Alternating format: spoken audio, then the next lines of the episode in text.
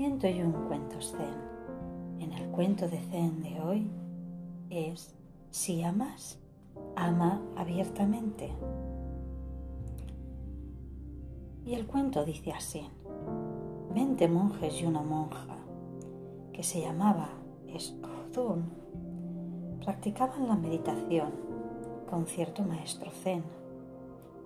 Esthun era muy hermosa, aunque tenía la cabeza rapada y su hábito no la favorecía.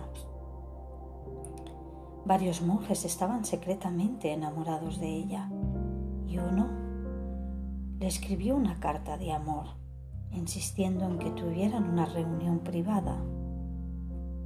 Eshun no respondió